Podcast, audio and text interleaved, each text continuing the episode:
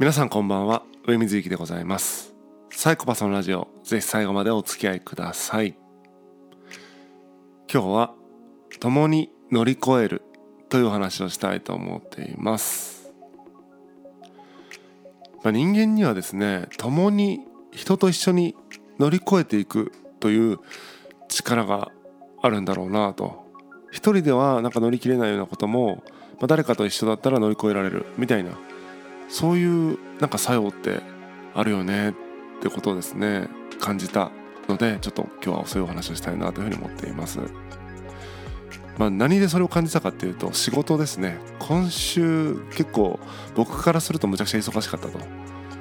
日頃からねあの朝から終電逃すまで働いてますみたいな感じの人最近いるのかちょっと分かんないですけどもそういう方はですね、日常なのかもしれないですけども、まあ、そういった1週間を送ってきたというところで、まあ、普段はね結構ゆるゆるのというか結構余裕のある感じで働いてるんですがこの今週は本当に朝から晩までちょっと予定が立て込んでうんすごい忙しかったなっていう感じででも一人だとちょっと到底やれなかったなとも思うと一緒に働くね仲間と一緒にしんどいねと言いながら、乗り越えていくのがなんかまあちょっと楽しかったりもするというかまあしんどいんだけども楽しかったですやりがいがあったりするというか乗り越えるなんかこう達成感みたいなのもあるあったっていう感じですかね。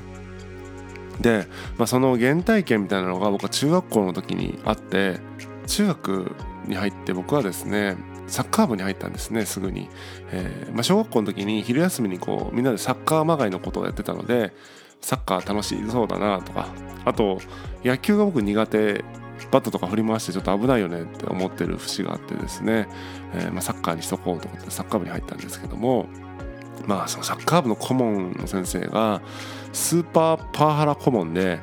もう本当にね毎日のようにこう怒鳴られてですね、えーまあ、過激な練習メニューでで、まあ、ひどい場合はですね、まあ、こう殴られたり蹴られたりするみたいなそういうようなねあの3年間を過ごしたんですけども。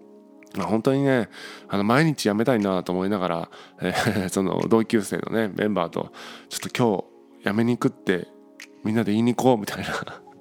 ことを結構ね毎日のようにやってましたね。でまあ昼休みになって午後になって言い出せないまま部活の時間になるみたいなのを毎日毎日繰り返して結局3年生のですね夏の大会引退するまでですねそんな調子でやってました。でまあそのなんだろうなそのパワハラ指導の結果もあってですね超弱小校だったのがですねそこそこそのエリアでは優勝するみたいな感じの学校にもなったりもしたので、まあ、そのパワハラは一定の効果をね発揮してはいたんですけども、まあ、人権的に考えてどうなんだろうとかいろいろ物議をね醸しますけどもまあまあまあまあそんな3年間を過ごしてきたという感じでした。であれはもう本当に一人だったら速攻でやめてたことを3年間ね続けたっていう何ていうのかな忍耐 忍耐によるなんか乗り越えて達成するみたいな経験を中学校のうちにしましたっていう感じですかね。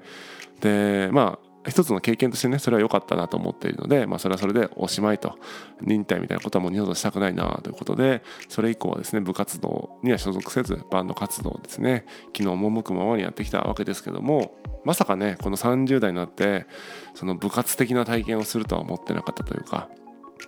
どうしてもですね、えー、今働いてる会社が僕がこう新しい事業を立ち上げるために入ってきたんだけどもその元からやってる事業にも携わらなければいけない、まあ、人が辞めちゃったりとかいろいろあったので携わらなければならないというところで、まあ、その新しい事業の方は僕がやりたくて来たんだけどもその元からやってる事業の方は別にやりたくてやってるわけではないというところで何ていうのかな？もちろん仕事とかちゃんとやるんだけどもやりたくてやってる仕事ではないっていうのがその片方の事業であると。でそれがねめちゃくちゃ忙しくなってくるとなんだろうしたくない仕事をずっとしてる感覚になってしまってやっぱり精神的にはあのあんまりいい状態ではないというかスーツをそもそも着たくないと思っているのでスーツを着る仕事っていうのはそもそもしんどいなと思いつつもまあまあまあねスーツ着てね皆さん頑張ってる方もいらっしゃるから嫌だなと思いながら頑張ってる方もいらっしゃると思うんで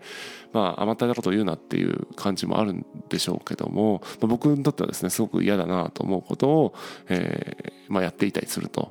もちろんね結果にコミットしてですねあの成果は出すんですが、まあ、精神的には結構しんどいなと思いながらやってる。それがね先週は本当に1週間まるまるねそっちの比重が大きくてまあ、中学校の部活動みたいな感じでしたね。あの頑張るんだけども気持ち的にはすごくしんどいと。ただその時にですね一緒に頑張ってるこう仲間がいることによって頑張れたなみたいな。まあ繁忙期ね今真っ只中なので別にこの1週間の終わりってわけではないんですけども特にねしんどい1週間が終わったというところで今こうほっとしているところですね。ポッドキャストの編集もですね追いつかなくてちょっと毎朝6時にアップしてたんですけどもちょっと昼になってしまったりとかしてるやつとかもありますね今週は、まあ、そんな感じですごくリズムも乱れたしうん何ていうのかな、えー、大変なことを乗り切ったような1週間だったなという感じですでまあ話を元に戻すと